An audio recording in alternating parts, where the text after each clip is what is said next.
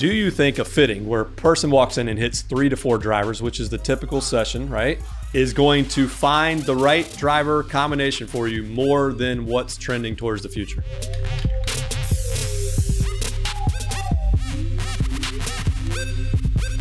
Hey, everybody, thanks, and welcome back to No Putts Given. We have Adam, Harry, Chris, and Tony to break it all down today. This is episode 70. Let's get it.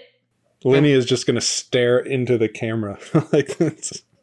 All right, why don't we get started today, Harry? Let's check in. How's testing going? I know you're making your way through the putter test now, right? Yeah, I'm looking at potentially getting the putter test done a week today. So that play test will be completo. Uh, and then we'll start the mallets. How's it looking? Any any trends or little sneak peeks you can pick out for us? Nope. Putter putter testing is the, one of the hardest ones to see a trend because we're manually inputting the data.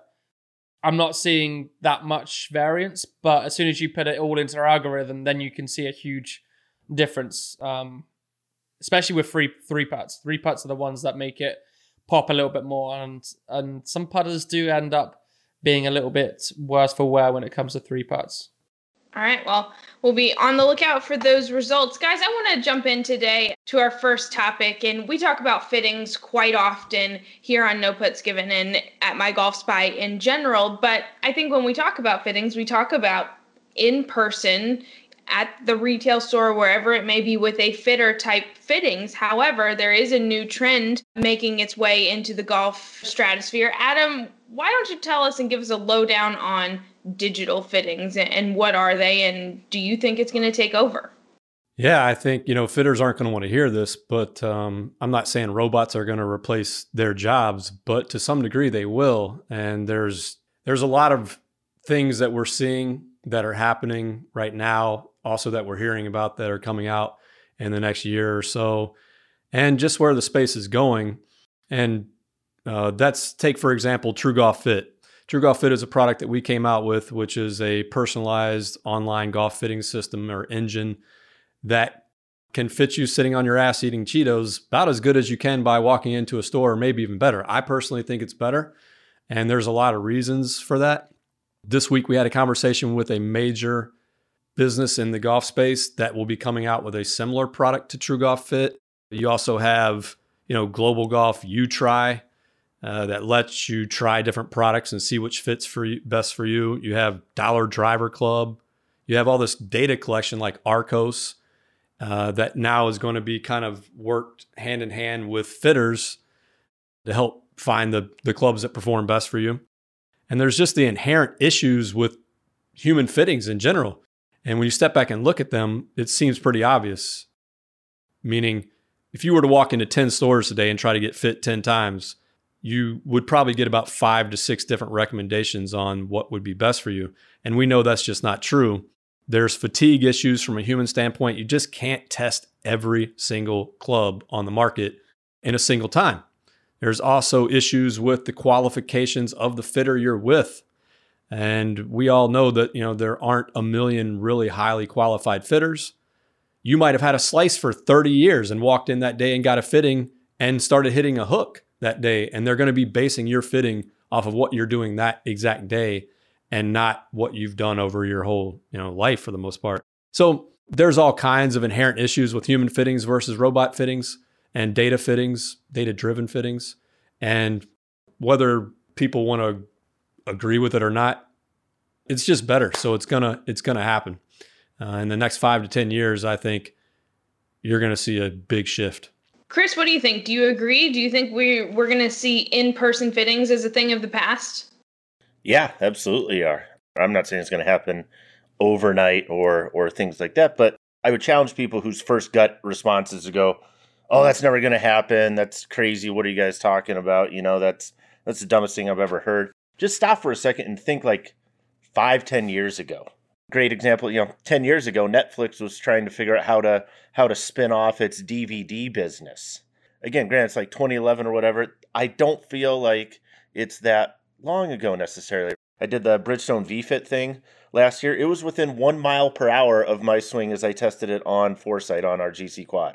It was crazy accurate, and what it did is it removed you know, if I was looking at 20 different golf balls, it, you know, it narrowed it down to two that I could then order and try. Well, that made my process a lot quicker and you're just going to see more and more and more of those options. So, absolutely. Yeah, and that's what I love about this, Chris. So, right, I always like to look at it from a math equation. Let's say there's a million variables: heads, shafts, weights, kick points, grips, links. You know, uh, all these different things that are variables to finding the best possible driver for you or club, whatever it may be, and trying to get that to one of one. Right, that lottery ticket where you scratch it every time and win versus one out of a million.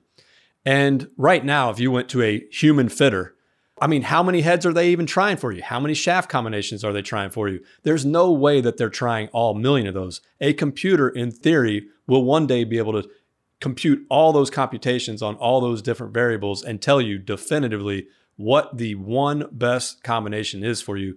And that's where it needs to go, right? Because that serves the consumer better. It puts them in a product that they're happier with, shoot lower scores, and enjoy the game more. Plus, the tough part about it is if you go to a fitter and they say, say they did have all the 30 heads and shafts combinations, blah, blah, blah, diminishing returns hits around about 55 to 65 swings. So your first 20 swings could be a warm up in a, in a club that potentially could be best for you, but you're warming up, so your swing speed's not going to get up there. Therefore, your ball speed might not get up there, your potential ball speed. In the middle of the bell curve, that's where you could be peaking at your best with a a club that potentially is not going to beat out your one that you warmed up with. It's a it's a great point. And and that you might get through maybe five or six drivers hitting 10 shots a piece. But what what about the other drivers that you have to come back on another day with potentially a different swing and a potentially different fitter. And to put a layer on top of that, how is the actual fitter judging what is quote unquote the best driver for you? Are they using stroke gained or are they just going, right? Yeah, this one went the longest. Or, I mean, there's so many things that can go wrong with a human fitting. It, it does it do- it just depends really it really does um because another big problem is there's not many fitters out there for the everyday golfer where's the closest fitter to us harry I believe it's either Virginia Beach or Richmond for like a, a good fitter. Now, every company has their own reps per se when they come to country clubs and get fit there. Yeah, but I mean, where does anybody around us go to get fit? There's nobody. Mm-mm. We've Unless talked you, about those reps yeah. before too, and you have to worry about some sort of bias as well because oh, they're fitting you, you, for their company's clubs. Yeah, you can damn sure bet they're going to push you into their club. Yeah, when I wanted to get fit for a driver last year and I was going through stuff, I called Tony I'm like, all right, dude, you look at this data all the time, all this stuff. Here's kind of what I'm down to. Give me some feedback. Tony, how much you charge for fittings? Not nearly enough. Not enough. Not enough. I don't think he charged me anything. But it, it was I've, like I've done more. Uh, I've done more work for beers I didn't even want to drink. but the point was, I would rather, you know, yeah. Again, Tony has Glenn at TPI. He can call up his buddy Glenn and say, "Glenn, what's some of this?"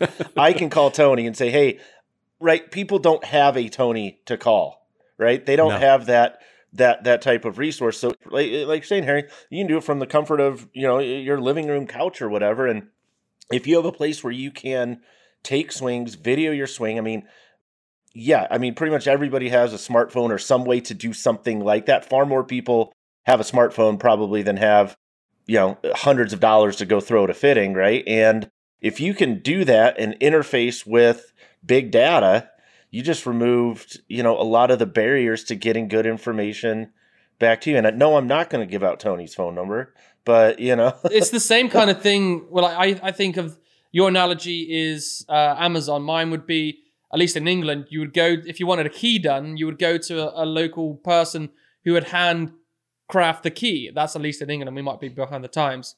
Are we talking locksmith? It sounds really yeah, behind. Yeah, well, we still had that. We didn't have. Is this like 1875 or? Matt, I'm pre-telling you right now. This probably will not make it into the final cut. Why not? I'm just kidding. we we won the key making technology in the war. yeah. well, anyway, I'm I'm curious to know where you're going with this. Well, I'm saying like it evolves because I came over here and you put it into a machine and it scans it and does all that thing.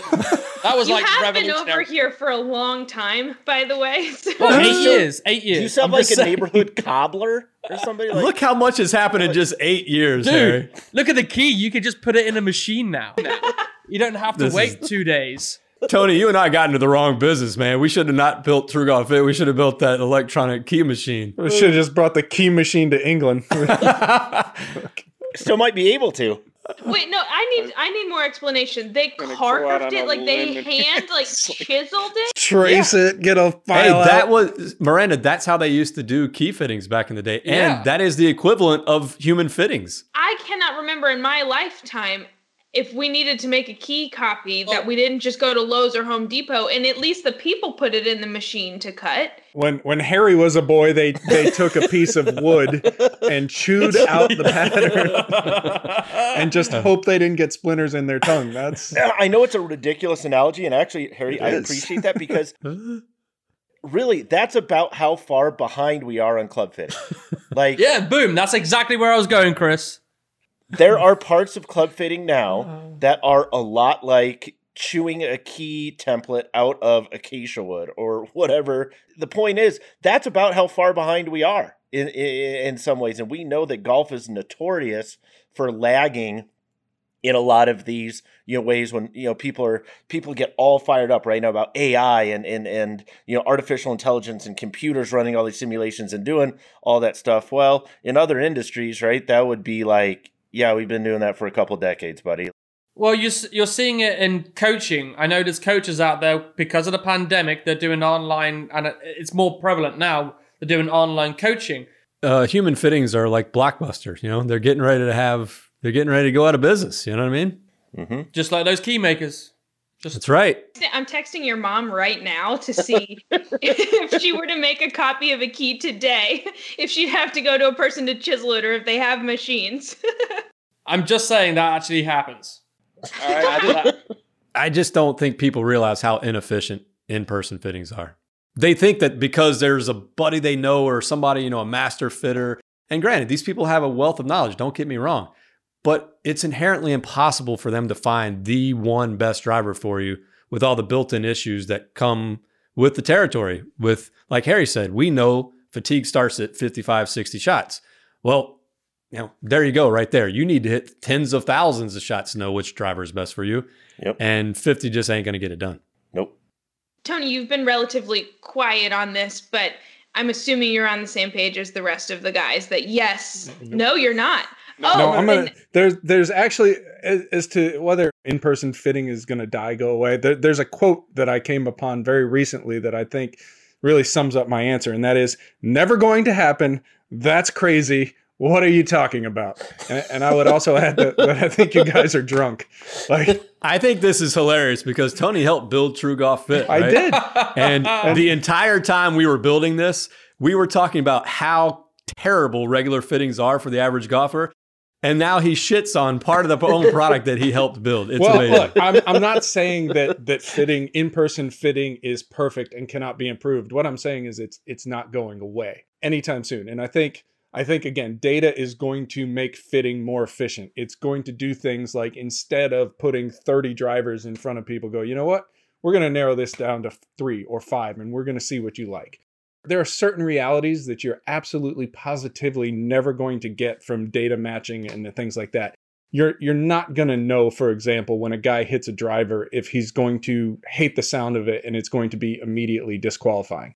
You're not going to know if when he puts it down something in the way that sets up at address causes him to shut the face or open the face or do something that's completely atypical and you're never ever going to overcome the the absolutely re- reality that that regardless of what we can tell you from a performance perspective golfers and it, it's probably a healthy majority are just going to buy what they want or the closest to the best fit they can get among the group of drivers that they like even if none of them are the absolute best. If there's anything about a driver that a golfer doesn't like again maybe it's something in the way it sets up maybe it's something in the way that it sounds maybe maybe it's a guy that got fit into a brand that for whatever reason he thinks is inferior to the brand that you know he would gravitate to the first time he hits a bad shot with that driver he's going to question that fitting immediately All right. Well, two two ways to fix that.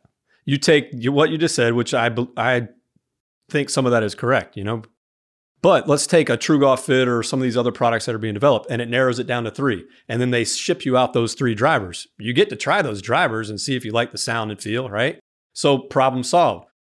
The older demographic that you're talking about that wants to do all those things, I don't think the 20 year old kid now, when he gets older, is going to expect to walk into a store anymore and try a driver. So I do think the future is trending that way. But also, there's a couple things that that get really down into the weeds, but Tony and I know to be true, and that is some drivers perform better on certain places of the face of a driver, high toe, low heel, whatever. Those are things that are never going to be discovered in a human fitting scenario.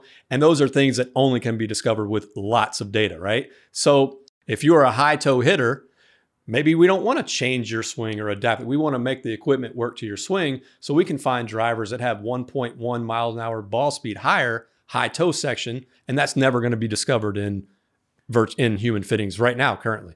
You know, I would argue that. I think I think probably guys that that do nothing but fittings and spend their lives doing fittings probably learn pretty quick. How many are there out there?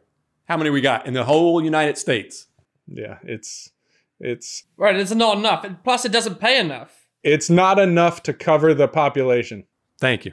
So once again, it's inefficient, right? There's not enough people that are knowledgeable to do that, and there are some, but there's not enough. So how do you solve the people that can't make it to those places with virtual? that's a different argument, right? Like making it better for guys who can't get to fitters versus replacing fitters entirely. And so, you know, I'm looking, what is the trend? Again, I think it's using data to improve the in person fitting experience. It's stuff like, again, we've talked about this before, Arccos partnering with fitters like mm-hmm. TXG and Club Champion, where you, in addition to getting a good fitting, like it's not, you know, bye bye, see you later. It's like, hey, we think this is right for you. Go play with it and again, we're going to use that data to improve on what we gave you if it needs to be improved on. So I think that's kind of where things are headed. Hold on one second. Let's look at the numbers with that scenario. How many people walk into a shop like TXG or Club Champion versus how many people shop online?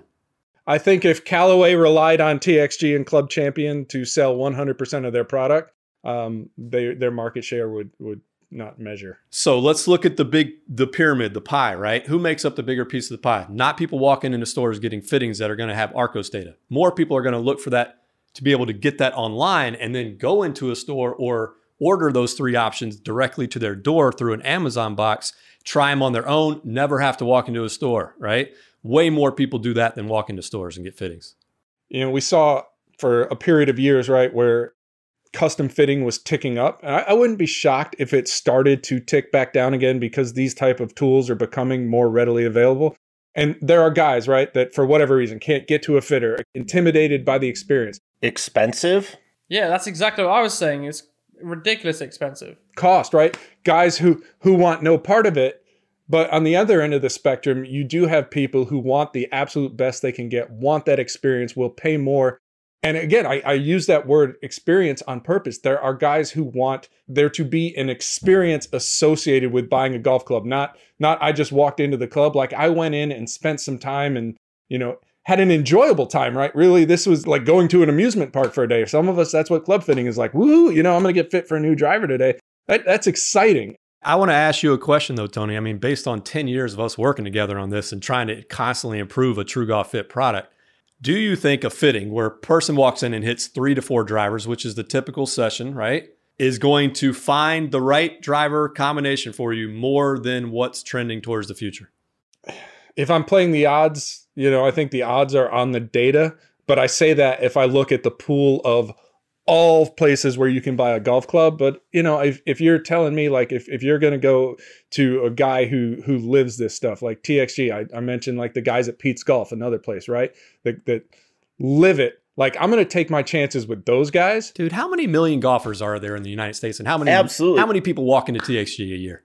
Yeah, no, I, am not disputing, right, that there aren't enough good fitters to service the volume, and so you do get mediocre fittings. But if you're saying, hey, what what are you gonna take a take a chance on an algorithm and I built those algorithms. They're pretty good, but you know, if I have the opportunity to to go to an in-person location with a top tier fitter, that's what I'm going to do because I enjoy that experience. Tony, you would be a terrible businessman if you uh, come in, I'm going to build this product, but I'm not going to I'm not going to trust it. But I didn't sit down and go, how do how do we build something that competes with the most elite fitting the people that are the absolute best at what they do? No, we you know what we did? We said fittings are shit and we're going to try to improve them and that's what we built. Well, yeah, no, I'm like I, let, let's build something for the other 95%.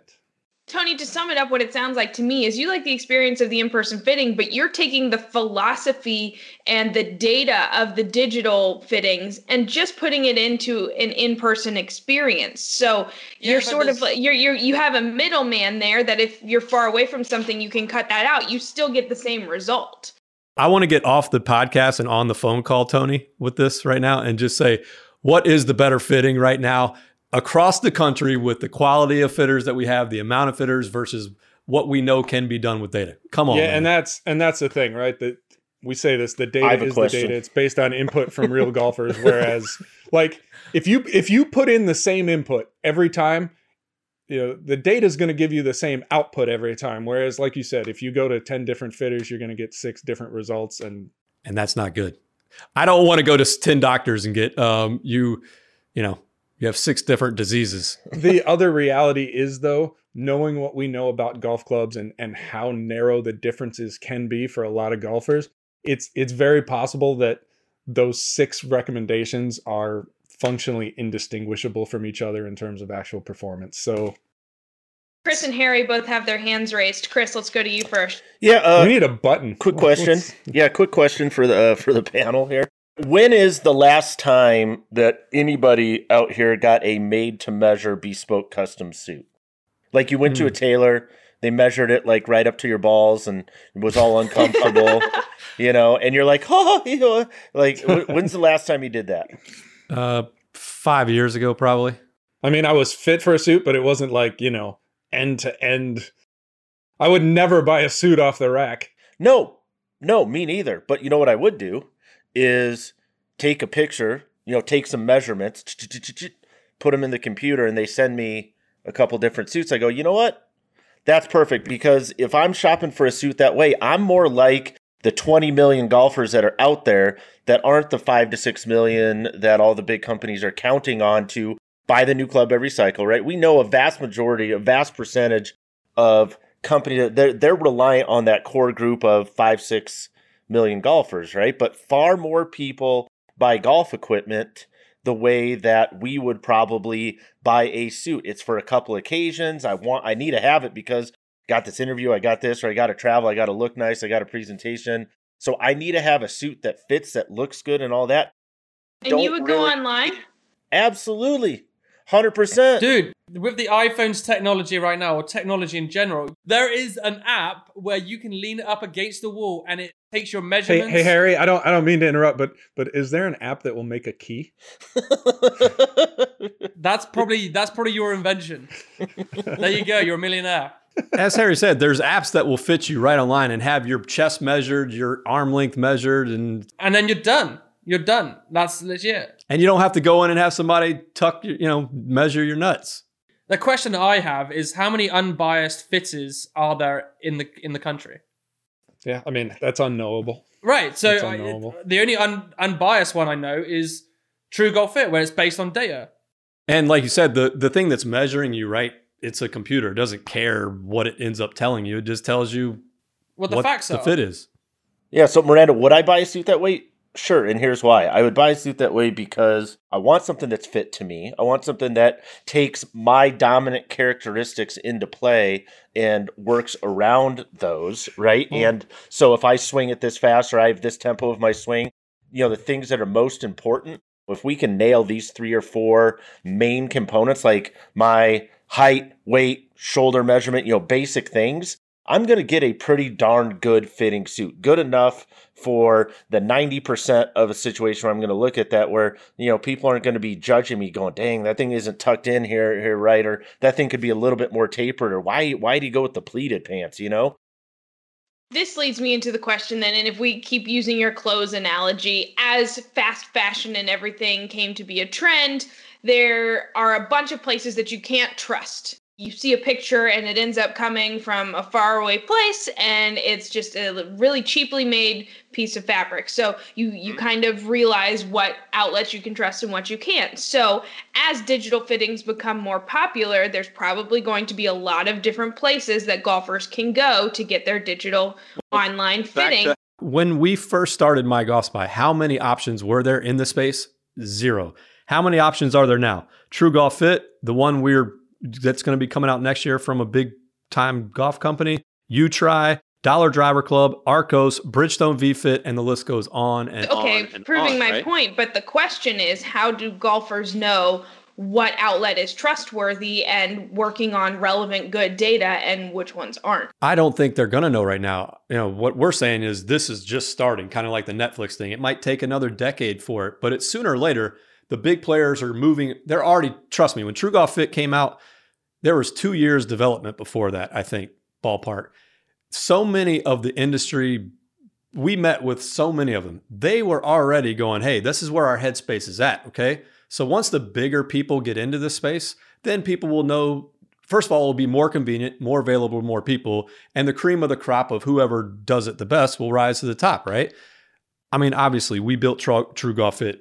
That said, it's only for drivers right now. What I would recommend is try it, take those two drivers it recommends, go to Dollar Driver Club or UTry from Global Golf, get both of those in for 25 or 40 bucks or whatever they charge you, and test them and see which one works best for you and send back the ones that don't. we say go get fit, go get fit, go get fit. The problem about that is, yes, we know it's important, but the other problem is there isn't many. It can cost way too much money to get fit. And three, who has the time because everyone's working nine to five, m- Monday to Friday, That's a great point. to go do that?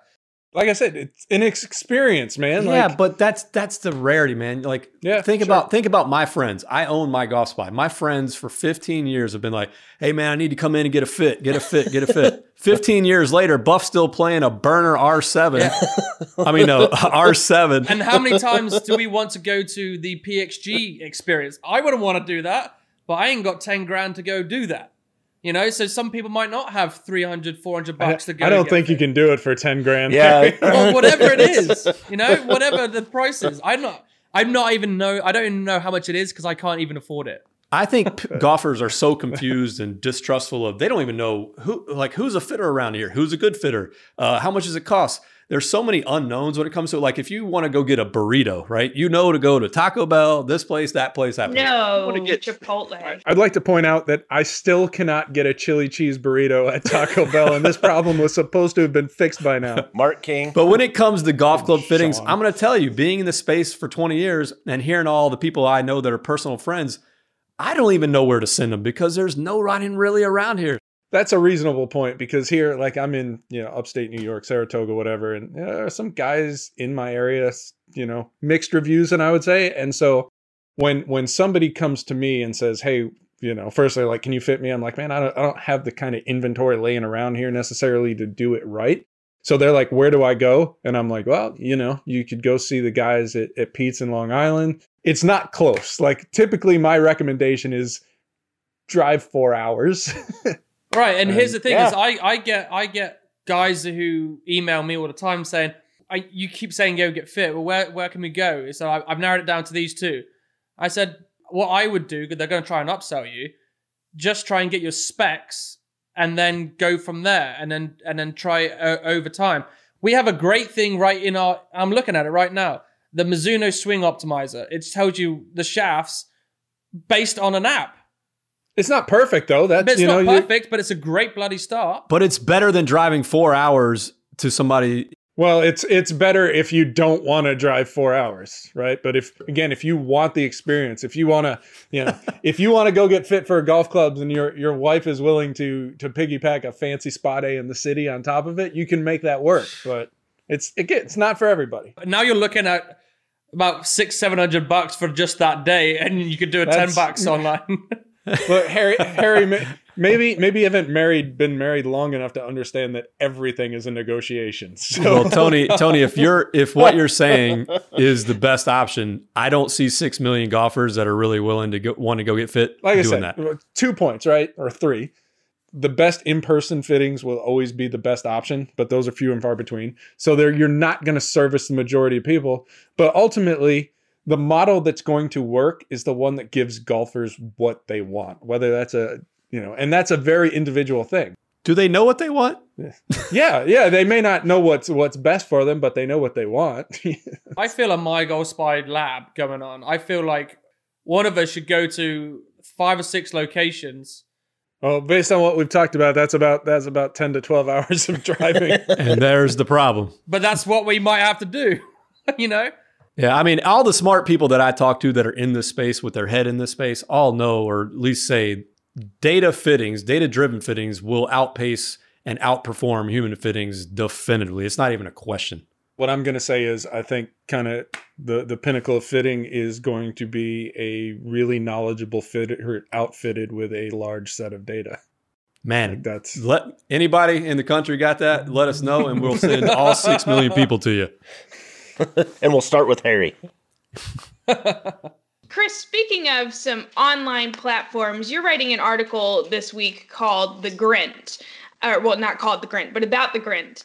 Um, my guess is there's a fair amount of golfers that haven't heard of The Grint. So, can you give us a background on it and how they use their app and, and to, to help golfers with their game?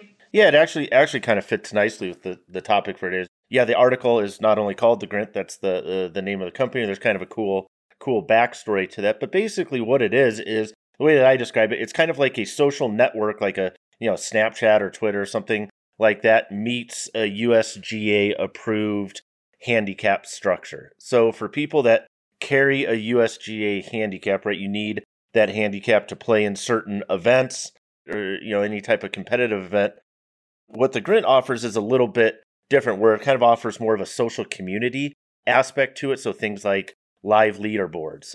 You know, I kind of liken it a little bit to uh, what was it like two years ago, maybe Tony, when you would kind of almost do like live updates throughout your your men's rounds on like Wednesday nights or whatever with Arccos, and it was like it was like par, par, double, you know and it was and, and and we all got we all got a lot of kick you know whatever. So this is kind of like Mhm. that but you can create live leaderboards and have events going on at the same time where it can kind of manage that tournament experience or you can just enter your scores take a picture of your scorecard actually. You don't even have to enter stuff. You take a picture of your scorecard and it syncs seamlessly with with the USGA World Handicap System. So when when the USGA when that was revised this is integrated with that. So you can have if you belong to the grint they have memberships it's 20 bucks a year 40 bucks a year depending on what you want.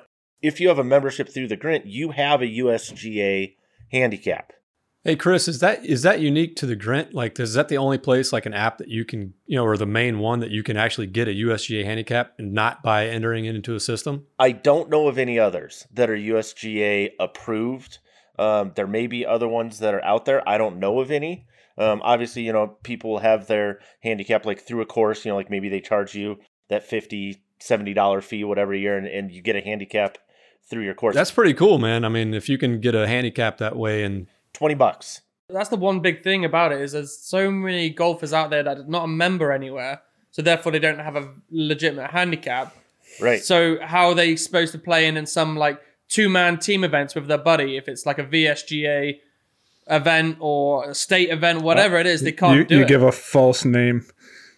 Kidding. I do not condone that. I do want to be clear about this, though. The one place where, uh, you know, like, so the grint isn't affiliated with any sto- state association. So, like, if you want to play in the state AM or try to qualify for the state medal play or match play or whatever, a lot of times local state associations will require membership in that association. So, you know, the, the Virginia Golf Association may say, hey, you got to pay a $35 fee to be part of that association. CGA, where I'm at, Colorado Golf Association, you have to pay a membership fee you know, to be part of the state association to play in state run events.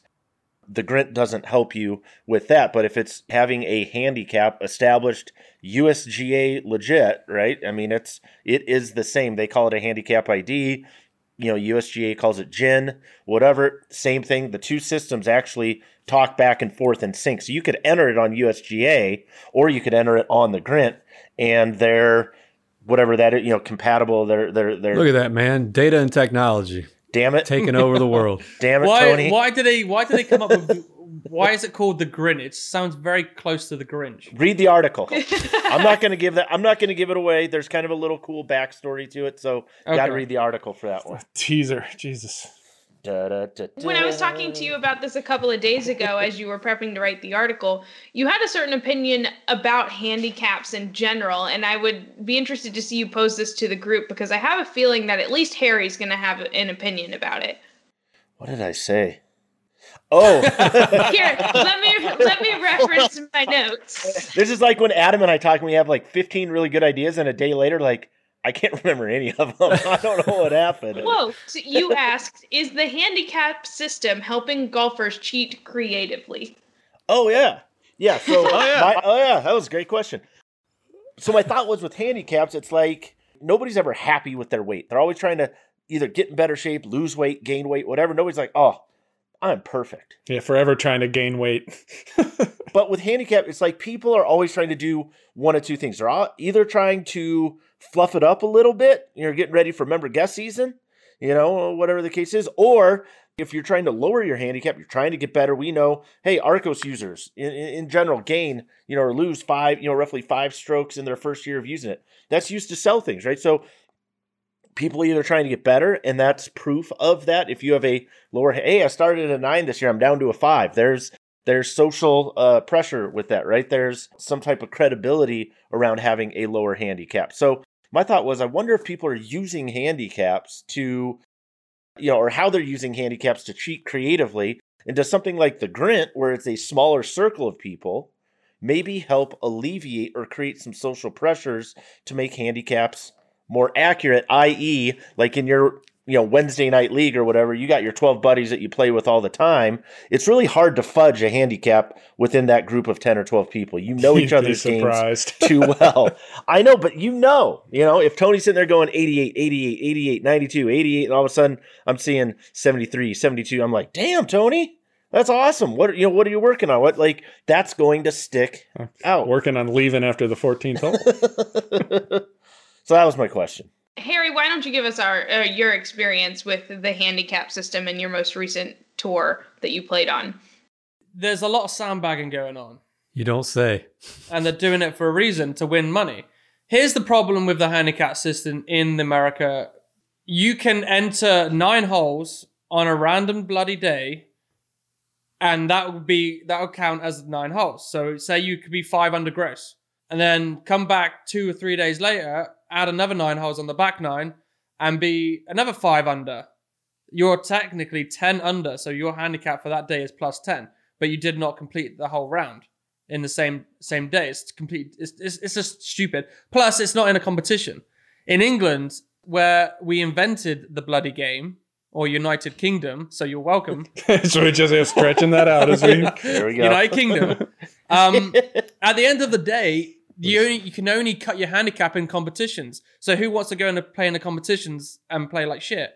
As a really good golfer, you're making kind of the same mistake I think the, the USGA makes with the distance report is you're taking an entire ecosystem and applying it to only the best golfers. So while It's that system may not work for a competitive golfer such as yourself, for the guys who are who are playing for beers on Wednesday night or a couple bucks on Sunday, for the most part it works just fine. Yeah, but for those for those golfers, they can go and play in VSGA events and and sandbag the crap out of it, and then they'll play up against you, and you'll be like, "How the hell are they shooting forty five? Like, you you have a gross score of forty five. How did that even happen? Yeah, but I, uh, what I was curious about, Harry, when you were playing this summer in the the tours and the tournaments that you were on, your handicap worked against you. Yeah, I was technically a plus five because I was Why aren't you playing in scratch events? because it was COVID. So I mean that's that's just the limitation, right? Like everything you're talking about, if you're playing in a scratch event, none of it matters, and that's no, it doesn't. But this handicap system, it, it's another one is is standard scratch. So slope ratings.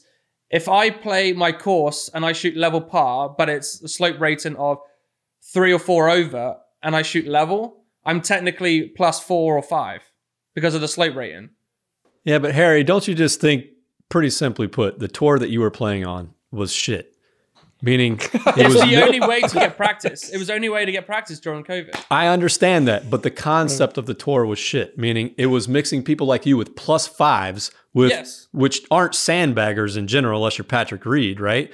And they're not cheating in the sand, and mixing that with dudes that just drink beers on the weekend, you know what I mean, and sandbag, right? So of course that was going to be a train wreck. But for the most part, it's n- it's like not part Tony of- said, I'm not even talking about that though. Miranda brought that up. I'm talking about the handicap system in general. Oh, it's it's not a perfect system because you're a plus five and well, it's not a perfect system because we're relying on humans to be honest, and inherently they're not always honest. Right, there you go. Yeah. but even with an honest handicap, if Harry and I were, were playing head to head, especially in match play, I'd probably take a lot of money off him. Yeah. so Chris, Yeah. is that is that But what the you- Grint does? It keeps you honest. Well, so I think I think it has the opportunity in in certain circles to do that where you know again like we have a we have a Friday afternoon uh game that we play at TPC and there's you know 12 or 12 or 16 of us that, TPC. yeah, it's great. Like my buddy Glenn at TPI, and uh, and but the point we all know each other well enough, right, to kind of have an idea where people are. So if somebody's handicap were moving a lot or one way or the other, you would be able to flesh that out pretty quick. And so it, it's great because it's very competitive and nobody's worried about that person getting another stroke on the front or giving up a stroke on the back or whatever it is because you know it's entirely legit and it's largely because of the the size of of the group. So if you had an event and you were using like the Grint, right, where you could set up your own little, you know, for your Saturday four balls or your whatever, mm-hmm. and you use that system to manage like the live leaderboard and you can talk trash on there and send pictures back and forth, like kind of Snapchat kind of stuff, and you have that system set up there, I think there's social pressure within there that all of a sudden it's like, man, this guy showed up for the Saturday morning game four or five weeks in a row, says I he's a your point. five, you know, comes in and plays at a five, and he shot 72, 71, 72. I mean, I think the key to this is look, the handicap system is not perfect. I don't think it's probably ever going to be perfect, but the Grint is a cool feature, in my opinion, just because it allows you to not have to be a member of a country club or whatever. right. And you can take a picture of your scorecard, which is really cool. And it syncs with the system. It's pretty, I mean, it's convenience, right? Yeah. I think that would be sweet, but if it goes, if you go into actual events that people are competing for money, I think it has a problem. Harry had a bad time last summer. Oh my god. That's I mean that's just reality. As soon as soon as somebody builds a system, somebody's going to figure out how to game it. And so I mean, you just have to stomach that piece of it and sometimes you get shanleyed. Yeah. And how many golfers are playing for money? I mean, most of us aren't. I'm still bitter about Tony and I finishing like a half a point out of the money at the last member guess because there was a sandbagger involved in that situation, and How pissed were you? it's unfortunate. Well, that was that was the first one. The second time we got him back because I, Oh, I came out and I- I had the morning of my life and then Yeah. we shat shat the bed the rest of the time. Yeah, it was the old like 37 45. That was beautiful. Yeah. Yeah, I've got even. Mrs. Sally Nodwell in Exmouth, England says if we want a replica of a key, we take it to the cobblers where they put the old key into a machine and then the machine copies it. The new one. The finishing touch is filing it smoothly. That is done by hand. Hope this answers your question. So there's a city cobbler. There, yeah. But but Harry just forgot the machine and just remembered the So file. machine I did not file. see any machine. I don't know what the next topic is or if there is one, but I, whatever it is, I, there's your segue, I guess. That's exactly what I was going to say because now we're about to go on to something fun. I'm going to give each of you a chance, eh, modified hot seat, if you will. Um, each of you a chance to tell me what is one thing that you would change about golf. Handicap. Let's see. Adam, what about you? Do you have an idea?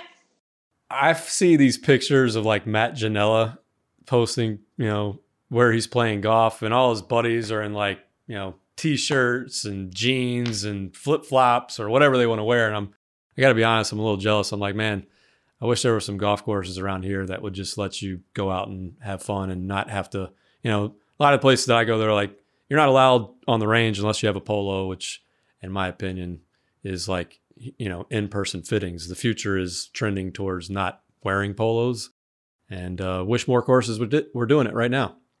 Tend to agree. Chris, what about you? If you could change one thing about golf, what would it be? I would make music playing on the course mandatory. You have to Oh, play You have to play Oh boy. music. you show up to a beach or a park or something, and people are hanging out, throwing frisbees, dogs are running around, and and that kind of stuff. I, I wish golf had more of that sense and vibe to it, as opposed to like, hey, shh, shh, hold on, this guy's gonna hit. Shh, quiet, hey. Shh. It's a game. You know, a game is supposed to be fun. It's supposed to be enjoyable. It's supposed to be an experience, right? That, that that people enjoy. And I get there's gonna be people that say, "Well, that is the experience I like. I, I that is how I want it. That that is what makes you know what allows golf to be fun for me." Great, absolutely. But Tony, you'll love this. We just got new carts at TPC uh, again for this year, so I'm gonna throw that out there. Every cart in it has uh, Wi-Fi and speakers. Adam, is your mother-in-law still visiting? Because I know she has a certain opinion about this, doesn't she? Yeah, she just came in town. Uh, lives in Myrtle Beach, plays a lot of golf, loves golf. So every time she comes, obviously she wants we have a good chat about it and what's going on with her game. And uh, I said, "Hey, how's your golf game?" And she said, "Man, it's going great. I love golf. You know, I just shot at my best round ever, but man, there's something going on in the golf course this year that I've never seen before." So "What's that?" She goes, "I don't know what happened, but damn, if everybody didn't listen to music and playing speakers loud as hell on the golf course." I said, "There's a you can blame Harry Nodwell for that probably." Harry, what's one thing you would change about golf? Are you sticking with handicap? Uh, I would say I would say handicap plus uh, online fittings. I think they're the future. Tony, what do you think? Can I use two things? Can I give you two things? I'll let First- you have two. The first one, I'd like to say I'm joking, but I'm not. I feel like um, any brand that sticks a made for shaft in a driver over $450 and then goes even a little bit out of their way to disguise the fact that it's made for, uh, the CEO should do jail time. So that's, Grind your gears. yeah, I support that. you know, maybe like white collar golf jail, but still some kind of jail. I, I think in general, I would like to see whether it's your mind or the game, just and it, it touches on the, the stuff the other guy said. Golf needs to be a little more open to new things, and and maybe that's me more open to digital fittings, and you know, guys more open to to music and not dressing a certain way, and courses being more open to to not being elitist and being more welcoming. So I mean, it's it's a big umbrella, but yeah, just you know, be be open to new ways and and new approaches and new people coming into the game and and playing the game in different ways, whatever it is. You just don't be so rigid in your mindset and belief structure. Golf's a little bit intimidating, just like um, oh I don't know what was it um, oh in person fittings. Yeah, there we go. That's quite intimidating. Aye. You could do it all online. You should be open to in-person fittings and jail time for made for shafts. Well, we've covered a lot today. I was going to ask you if you what trends you were seeing, but I think somewhere in the midst of this, we've probably mentioned a few of them. yeah, I think one trend is definitely speakers and music. for sure. Yeah. Um, even though I have nothing to do with it at all, it's my favorite test every year just because like the polarization of that is just Right. like People get so mad. yeah, Yeah, there's there's very there's very little of like eh, you know, I don't care either way. There's there's mostly like, yes, I I have the absolute right to play my music, and there are people who are like, you know, if you play music on the golf course, you need to go in jail with the CEOs of the guy. I think the only other shafts. more polarizing one, actually, it probably wouldn't even be polarizing, just pitchforks would be if we did an iron head cover uh, buyer's guide. That would be good. Guys, we covered a lot today. Thanks for hanging. Yeah, well, either that or we went really far into only a few circles. so thanks for hanging in there, and uh, until next time, we out. we out.